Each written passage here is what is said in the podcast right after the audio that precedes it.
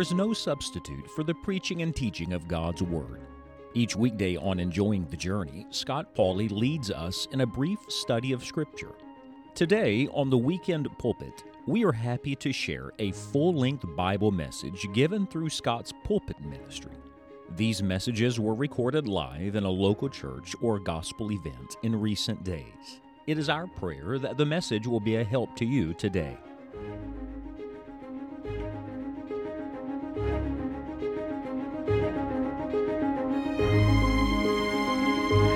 Good morning. It is so good to finally be with your church. I've been looking forward to this, and I've been knowing your pastor and his wife, of course, for a long time. Somebody asked me if I had dirt on them this morning when I came in. I have some great stories. How many of you'd like to hear some of them? Yeah, maybe we use that as a promotion for the evening meetings, right? No, actually, your pastor and his wife were two of the greatest students and Christians that ever came through the college when I was there. And so I know the kind of shepherd the Lord has given you in this church, and I'm really excited about that. He he did a great job preaching in homiletics, but I know he has really become quite a Bible preacher, and you're used to hearing God's word every week, and I'm happy about that. And so I have nothing new to add to that. I'm just trying to come alongside him this week and alongside the church, and I try to encourage you to keep on the same path you're already on because God is doing some amazing things in this church. Aren't you glad to be a part of something God is doing? Nothing like it in this world. And I thank the Lord for you and for the privilege to be together. Now, we're going to go to a certain book of the Bible this morning in the Bible study hour. When we get to this book of the Bible, if you'll mark your place in Scripture, we're going to return to it in the Sunday morning meeting, Sunday night, Monday night, Tuesday night. So you'll be ahead of all the people that didn't bother to come to Sunday school today. Aren't you glad about that? Uh, let's open the Word of God together to the Old Testament book of Ecclesiastes. Now, this is a book we do not go to often. And uh, frankly, I think it's a book we do not go to often enough because it is a book about life. How many of you are alive this morning? Would you raise your hand, please? Yeah, some of you were wondering about, you know. If your neighbor didn't raise their hand, check on them, please. Uh, it's a book about life. So if you are living, this is for you. Uh, it is also in the portion of Scripture known as the wisdom books of the Bible. And dear Lord, we all need wisdom right now. So if you need wisdom, you go to the God of all wisdom, and Ecclesiastes is one of those books. Now, I'll say more about the book as we go along this week and more about particular portions. If you're looking at the book right now and seeing all 12 chapters and wondering, is he going to preach all of this? The answer is no. And all God's people said, Amen to that. Uh, but we're going to concentrate on certain portions that I think are helpful to us. And uh, every week I, I preach in a different portion of Scripture. In part, I do that for me because I'm trying to stay fresh, not just rehash, rehash, rehash. And uh, so it's been a long time, frankly, since I've I've done much preaching out of the book of Ecclesiastes. Uh, but in part, I do that because as I come towards a meeting, get closer to a meeting, I start praying, Lord, where in Scripture would you like for us to just camp for a few days? And I try to be led of the Holy Spirit to a certain part of the Bible. Uh, two or three weeks ago, I was in Zechariah. Some of you are saying, I'm glad we're not there this week. Actually, it was amazing, amazing portion of the Bible. Uh, last week, we, we lived in Colossians 4. Uh, but as I prayed towards this meeting, I really believe God's led my attention to this book of the Bible. And your pastor did not know the emphasis I was going to place this week, and it was just fascinating to me to hear him turn Isaiah 57 15 because I'm returning to that verse later today. And isn't that just like the Holy Spirit to connect things? Oh, I love to see when God does that. But let's begin with one verse. Shall we begin with one verse this morning? Turn with me to Ecclesiastes 5. And just a verse, and we may look at some of the verses that follow this verse as we have our time this morning, but let's begin with Ecclesiastes 5 and verse number 1. The Bible says, Keep thy foot when thou goest to the house of God and be more ready to hear than to give the sacrifice of fools. For they consider not that they do evil. I want you to take a pen, if you will, and I want you to mark a phrase in Ecclesiastes 5, verse number 1. It is this phrase, when thou goest to the house of God. Now, let's just get this out of the way, all right? The house that Solomon is writing about is the house that he built, right? he's writing about the temple. That was the, the place that was called the house of God. You remember early on in the Old Testament, it was the tabernacle, the tent of meeting. They would put up, take down, put up, take down. And now finally, David wanted to build a house, and God said, No, but your son can. So David got the things together, and Solomon built it. And Solomon has built the temple, and it was magnificent. Uh, you have a beautiful meeting place here. This is gorgeous what God has given you as a church. It's wonderful. Uh, and it's paid off. That's even better, right? So hallelujah for that. But Solomon had built quite a quite a edifice for them to assemble and to bring the sacrifices to and all of that, and it was it was fantastic, and uh, it was glorious. It was majestic. I mean, the Queen of Sheba is going to come and see it, and and uh, people are going to come from all over the world to to see it, and they're going to talk about it. That was the house of God at that particular time, and yet this is fascinating to me. Solomon, who built that house, who dedicated that house, who initiated the, the worship to take place in that house, now backs up and says, I want you to know that simply going to that house is not enough. It matters how you go to that house. Now, we understand as New Testament Christians, we don't have a temple. I was just at the Temple Mount a few weeks ago in Jerusalem, and it's a fascinating place to stand on those on those steps and imagine all that took place geographically in that part of the world. How many of you are glad we don't have to go to Jerusalem now to worship God? Yes? Uh, we can worship God everywhere. In fact, theologically, you are the house of God. Somebody said, Where is the house of God? You're it. Because if you're saved, the Holy Spirit of God lives inside of you. Anybody else happy about that? Which means you can worship God anywhere. No, you should worship God everywhere. So we don't just come to a location to worship God, but there is a principle here that should be applied, and it's the idea of when we approach God, we ought to approach God a certain way. You don't strut into the presence of a holy God. I'm sorry, you don't prance your way into heaven's throne room.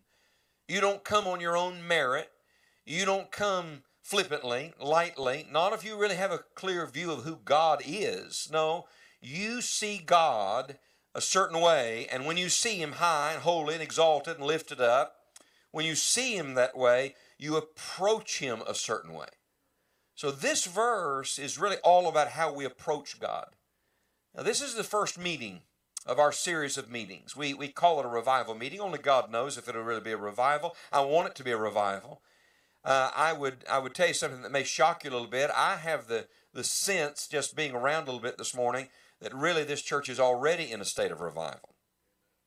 You, did you do you know that sometimes people are in a state of revival and don't even realize it? Because sometimes we see revival as something, some event. It is not. I believe that that there is something better than a revival meeting, and that's a revived life. And when you get around revived people who are wide awake to God and alert and in tune with heaven, you kind of sense that the Lord's up to something here, and it's really wonderful. But in this first meeting, what we're doing, we're saying, All right, Lord, for the next few days, we're going to just seek you. We're going to approach your holy presence. We're going to open the word and let the word open us. How should we approach you, dear Lord? How should we come? And I love this thought. Solomon was wise enough to understand that with all of the all the peripheral things, all the tangible, physical, material things that he had prepared, he understood that the most important thing was not physical, it was spiritual. It was not the externals, it was the internals. There's no substitute for that. In other words, what Solomon is teaching us under inspiration of the Holy Spirit is that if you're not careful, you can start going through all the motions and mechanics of your faith, all of the all of the externals of religion. You can dot all the I's and cross all the T's you can you can go through all of that and everybody thinks well that's a really spiritual group that's a really spiritual person but if you're not careful you miss god in the middle of all of that frankly i think this is the scourge of western christianity american christianity is a long ways from acts christianity and part of the reason for that is we have suddenly become so professional about our religion we know all the hymns we know all the answers to the Bible trivia questions. We know all the right places to say amen and God bless you. And somewhere we have missed the, the substance of who God is. So when you come to Ecclesiastes chapter 5 and verse number 1, Solomon says, Hold the train just a minute. Before you get carried away going to the house of God, I want you to know that when you go, by the way, look at the operative word. Look at that verse. It doesn't say if you go, it says what? When you go. So you ought to approach God. You ought to approach Him publicly. That's what we're doing today. You ought to approach Him privately. That's what you do in your own devotional time in the Word and prayer. Uh, but look, please, whether it's public or private, it's all personal. You're approaching God personally. You're coming to God, to know God, to hear from God. When you come, here is the way you should come.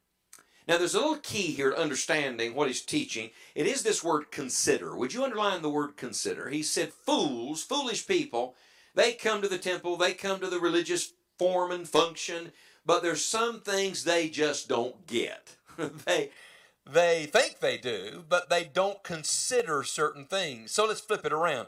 If they consider not, what should we consider?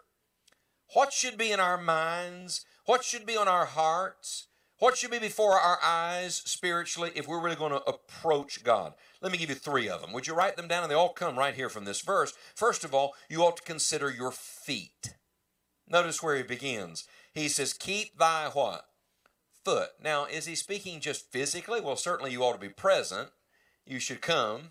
But he's he's presupposing you're coming, all right? He's he's taken for granted that you're going to go to the house of God. Pastor, how wonderful is it to have church members that you don't have to wonder and worry if they're going to be there, right? And uh, for the record, I haven't asked your pastor anything about anybody in this room.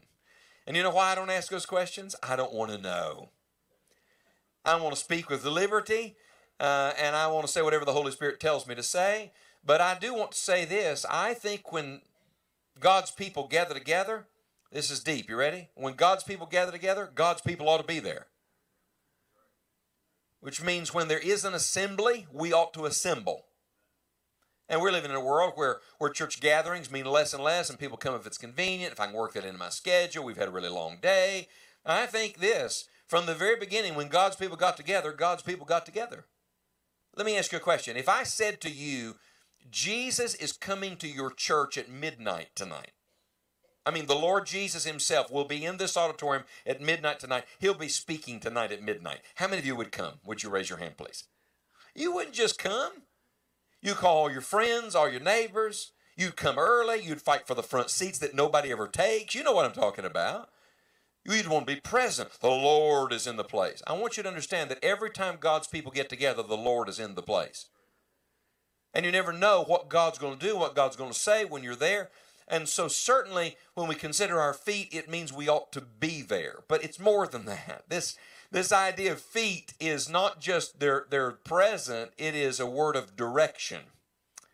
In other words, there's a, there's a spiritual principle here. He's using the physical to help them see what he's saying, to understand this deep spiritual truth. The idea of considering your feet means you better be careful when you come to, to meet with God how you come. There's an idea of reverence here. And I want you to know that that is one thing that has been sorely lost among Christian people today. So little reverence. Can I tell you what I think part of the reason for that is? Uh, scroll down, would you please, to verse number seven. he says, In the multitude of dreams and many words, there are also divers vanities. That's one of his favorite terms, you know, vanity, vexation of spirit. We'll talk more about that. But would you say the last three words of verse 7 with me, church? Ready? Fear thou God. I want you to connect the feet of verse 1 to the fear of verse 7. He says, Look, you're not just coming you are approaching God reverently. You're fearing God. Do you remember when Moses met the Lord out on the backside of the desert? And what did God say? Take your shoes off. You're standing on holy ground. Look, consider your feet just a minute.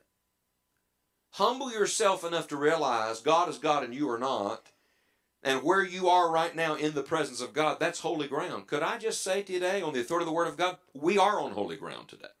I'm not suggesting you all take your shoes off right now, but symbolically, you get the, the spiritual principle here. It is this that when we come to the Lord, we come reverently to the Lord because of who God is.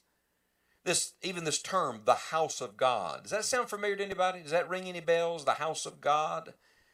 Go all the way back, first mention of that, the house of God, is Abraham coming to a place called Bethel, right? And when he came to Bethel, the house of God, God met him there. Uh, then Jacob, next generation, comes on his heels. By the way, every generation must come to God for themselves. So, the aged saints among us, God bless you. Glad you're here today. Seek God's presence for yourself today. But you young couples and teenagers and single adults and folks just coming into all this, you must seek God for yourself. Every every one of us must come to the house of God for ourselves. This is really important. When you study Abraham and Jacob both coming to Bethel, it not only mattered how they came, it mattered how they left. In fact, I would challenge you, you study what happens to both of them when they leave the house of God. If they go the right way, God blesses them. If they leave Bethel and go the wrong direction, guess what? God puts roadblocks in their way and has to bring them back to Bethel, back into the presence of God. In fact, in one place, uh, Jacob comes back and says, This is not Bethel anymore. This is El Bethel. You know, that means the God of the house of God. In other words, he finally got it. He got beyond the place to the person. He, he realized this is not just this is not just the, the form of worship. God is in this place. And so this expression meant a great deal to the children of Israel. It ought to mean a great deal to us. I want to approach God with such a holy reverence and humility that when I come to the house of God, I'm coming saying, Lord, I want to know you and I want to leave different than I came. I want to leave your presence with my heart being transformed and changed. You ever hear somebody say, Watch your step? That's exactly what the Holy Spirit's saying to us here. Watch your step. Watch your step as you come to meet with God, and watch your step as you leave from these meetings because being in God's presence ought to change the way you walk and live every day of your life. So, number one, consider your feet. Here's a second one consider your ears. Your ears. Look at the verse. Keep thy foot when thou goest to the house of God, and be more ready to what? Hear. My dad used to say to me when I was a boy, he said, Scott, God gave you two ears and one mouth so you'd listen twice as much as you talk. I don't think that's why God did that, but it's a good principle. He was teaching me, close your mouth and listen. And you know, part of the problem with talkers is we talk. We talk and talk and talk. And I wonder how many times we miss the voice of God. Even in church, we get at times either enamored or distracted by the voice of the preacher, and we miss the voice of God. May I say to you, I don't care if you remember my name. Like two weeks from now, somebody says, Who preached the revival at your church? I do not care if you remember my name. And I'm not under any false assumption that you're going to remember all the stuff I say for the next three days. And that you're going to get my outline perfectly. And who cares about all of that? Let me tell you what I really want. I'd like to hear from God this week, and I'd like you to hear from God this week. I'd like you to know God spoke. Can you remember the, the prayer of Samuel? Speak, Lord, for thy servant heareth. Why don't you make that your prayer right now? You don't even have to bow your head and close your eyes right now. Just from your heart, say, Lord, speak to me. Lord, speak to me. Now, wait a minute. If God's going to speak, guess what we have to do? We have to hear. Yeah. See, we want God's revelation, but we, we're not always concentrating on our response. Our response is we have to be wide open to God. Are you in tune with the Lord today? I mean, are you really in tune with the Lord? You know, I've learned for me, for me, when I get up in the morning, I've got to get my heart and mind alert and awake. Uh, coffee helps with that, and all God's people said amen to that.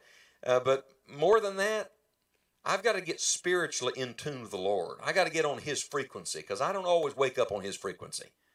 Every now and then I wake up with a spiritual thought, but most of the time I'm thinking like I want to think, and I got to start thinking like God wants me to think. Do you hear the music in this room right now? It's beautiful. Listen to it. Listen carefully. It's beautiful music. You say, This preacher's lost his mind or his hearing. There's no music in this room. Oh, yes, there is. And if you brought me a radio right now and let me tune the dial, the frequency, somebody in this room would say, Oh, we listen to that channel in the car. Oh, I recognize that voice. Oh, I know that song. Well, wait a minute. It was here all along. But something had to get on the same frequency to receive what was already in the air, the radio waves that were already here. May I say to you, it's not a question of if God's going to speak this week. God always is speaking. The one who is the Word has a whole lot to say. The one who is truth wants to be heard. The question is not, will God open his mouth? The question is, will we open our ears? That's always the question. Are we ready to hear? Are you ready to hear? I mean, are you really willing for God to say to you whatever He wants to say to you? On Sunday mornings, I get a lot of text messages from preachers across the country. And uh, always kind and encouraging and, praying for you today, wherever you are. And, and I try to pray for them and respond back. And this morning, I got a text message from a man I really don't know well in Michigan. There are Christian people in Michigan. Did you know that? And he's a pastor there. And he texted me this morning, and I think I think I've been in his presence once. And in his text message today, he said to me, I'm just praying for all of us today that God will help us, even as we are preaching, to obey the voice of the Holy Spirit. And that whatever God says to us today, we will say that. Whatever God says to us today, we will obey that, even if it's not what we planned, even if it's not what we, we had in mind. I thought, what a fascinating thing, the, the Lord's message to the messenger this morning. You see, it, it, I'm not talking to you, I'm talking to us. I'm saying to you, all of us have to learn how to give more attention to what God is trying to say to us. Now, let me show you what I'm saying. Turn over to Matthew with me for just a minute. We're talking about being open to God and ready to hear and willing to receive. Look at Matthew chapter 13 with me for just a minute. I hadn't planned to take you here, but let me show you. I think it'll help you. If you have a red letter edition Bible, words of Christ are in red. That doesn't mean they're more of the Word of God than the rest of it, but I do think it's fascinating to see this. In Jesus' first parable, arguably the foundational parable of all the rest of them because he told the disciples, if you don't get this one, you won't understand the rest of them. It's the key that unlocks the door of blessing. Look at Matthew 13 and verse number 9. Matter of fact, let's just read it out loud together. Ready? Matthew 13, verse 9. Ready? Who hath ears to hear, let him hear. Now let's read it one more time. Ready? Who hath ears to hear, let him hear. Read it to the person next to you. Turn and face that sinner next to you and read it to them. Ready? Here we go. Who hath ears to hear, let him hear. Read it to the person on the other side. Ready? Who hath ears to hear, let him hear. Read it back to me. Who hath ears to hear, let him hear. What do you think the great message is? Who hath ears to hear, let him hear. I'm brainwashing you. That's what I'm doing, you see. And it's the washing of water by the word, you see. What did Jesus say to them? He said, Look, the sower can come, the seed can be planted, but if your ears aren't open, spiritually speaking, if you aren't ready to receive, you're not going to get anything. I'm going to tell you the saddest thing that happens in meetings like this. I, am in special meetings almost every week of my life. I'm going to tell you the saddest thing that happens in special meetings. There's all this preparation that's done, and all these people that come, and somebody comes in to preach the Word of God and tries to obey the Lord and gives the truth of God's Word, and God speaks to people God really speaks to people, but there are people in the room that it totally passes them by. And and the meeting comes and goes, the preacher comes and goes, the messages come and go, and they missed it entirely. And when it is done, they are exactly the same as they were before it started. In fact, no, they're not the same. They're worse shaped because they heard a lot of truth, but they did not make it their own. They did not personalize and internalize the truth. Go to the end of your Bible. Go to Revelation just for a second. See, like bookends, the New Testament opens and closes with the same thing. Look at Revelation 2. Words of Jesus again. Christ is still speaking. Who's he speaking to in Revelation 2 and 3? The churches. May I say to you, Jesus has a lot he wants to say to this church. How many of you church members would like to hear what Jesus has to say to your church this week? All right, here's the secret. Look at verse number 7. He that hath an ear, let him hear what the Spirit saith unto the churches. Look at verse number 11. He that hath an ear, let him hear what the Spirit saith unto the churches. Look at verse 17. He that hath an ear, let him hear what the Spirit saith unto the churches. Look at verse 29. He that hath an ear, let him hear what the Spirit saith unto the churches. Chapter 3, verse 6. He that hath an ear, let him hear what the Spirit saith unto the churches. Verse 13. He that hath an ear, let him hear what the Spirit saith unto the churches.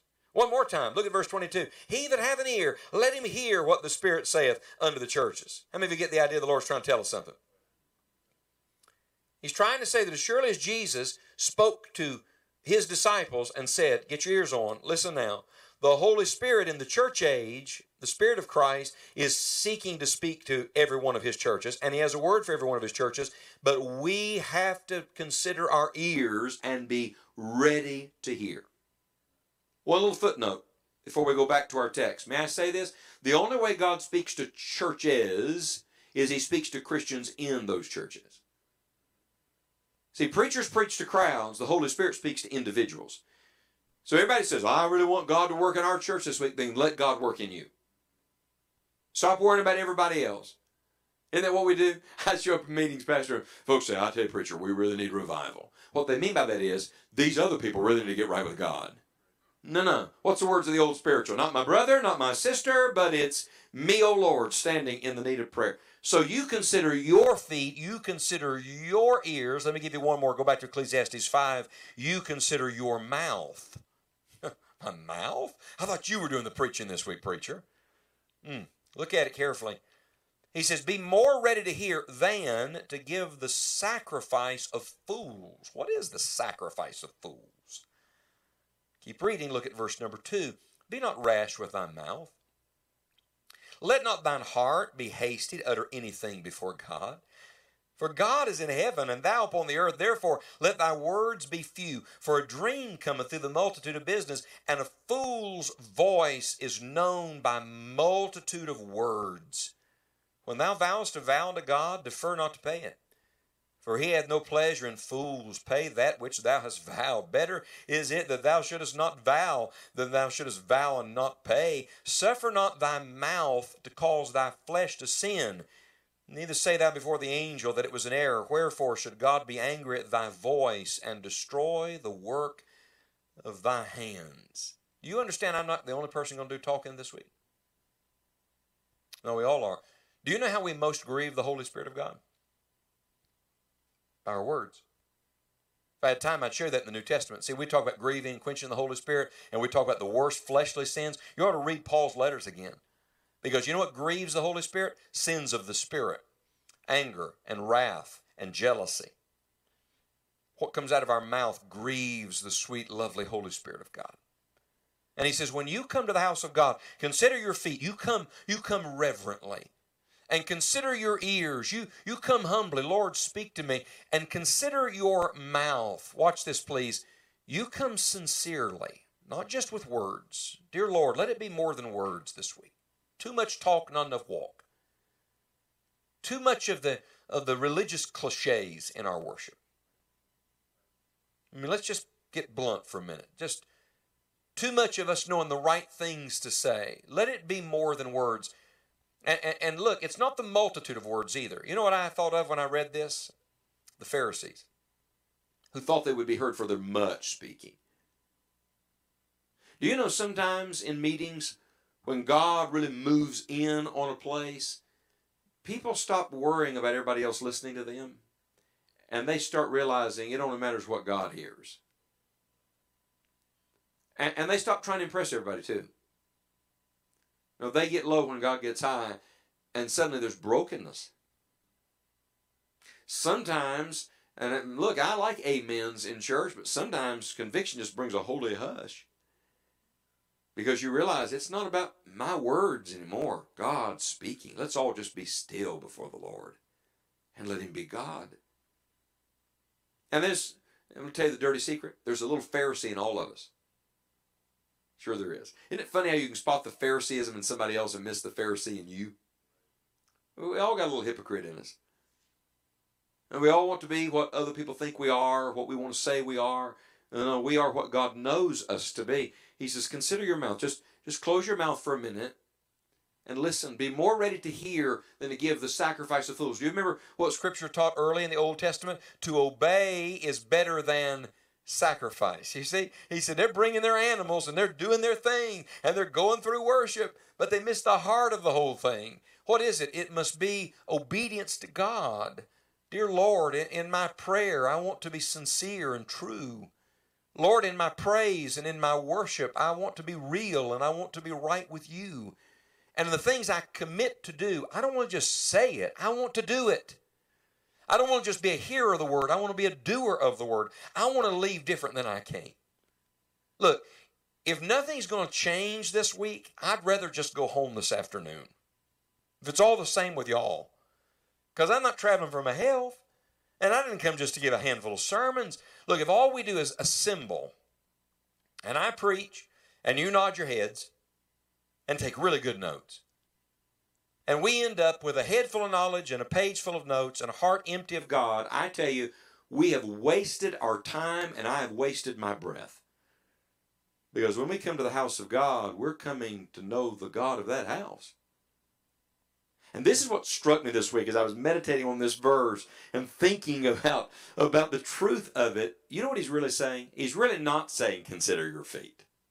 He's really not saying, consider your ears. And he's really not saying, consider your mouth. You know what he's really saying? Consider your heart.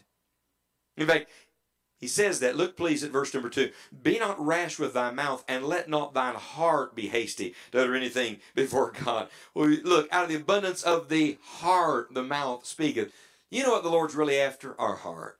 And here's the fascinating thing. When he gets your heart, he gets your feet, he gets your eyes, he gets your ears, he gets your mouth, he gets everything, doesn't he? Because the whole thing is this, is my heart right with God?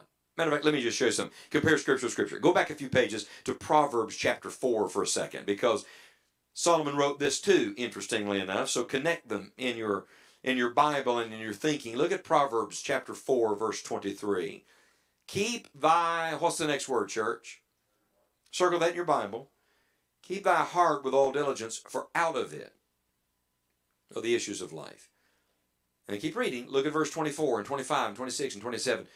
Put away from thee a froward mouth and perverse lips put far from thee. Let thine eyes look right on, and let thine eyelids look straight before thee. Ponder the path of thy feet, and let all thy ways be established. Turn not to the right hand or the left. Remove thy foot from evil. What's he saying? He's saying, when you get your heart right, you'll come with your heart. When you get your heart right, you'll listen with your heart. By the way, there's a big difference between people listening with their with their minds and listening with their heart. And when you pray and you open your mouth, you speak from your heart. I'll tell you what real revival is. Real revival is when people get heart deep with God. It gets beneath the surface, it gets beyond just the norm, and we say, All right, Lord, be thorough with me. and I'm going to warn you if you pray that prayer, be careful. He will. He'll put you under the spiritual x ray machine, the light of His Word, and the Holy Spirit will take the scalpel of God and start opening things up and showing you things. And it can be painful. Oh, but it's wonderful. You know why? Because God is bringing you nearer and nearer to Himself. Look, please, when you come to the house of God this week, come reverently and sincerely. And most of all, come obediently.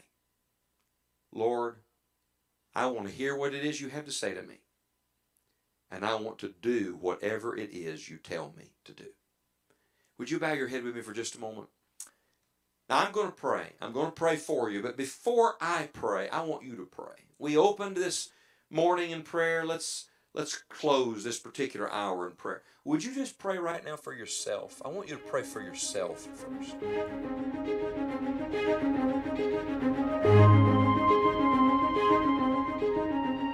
If this Bible message has been used of God in your life, or we can pray for you in some definite way, please contact us at enjoyingthejourney.org. We hope you will share the message with others who may also be encouraged by it. For additional full length Bible messages, please visit Dr. Scott Pauley's YouTube channel. Tomorrow is the Lord's Day, and we want to encourage you to be faithful to attend a Bible preaching church in your area this Sunday. Thank you for listening to The Weekend Pulpit. And don't miss Enjoying the Journey Daily Devotional Podcast each Monday through Friday.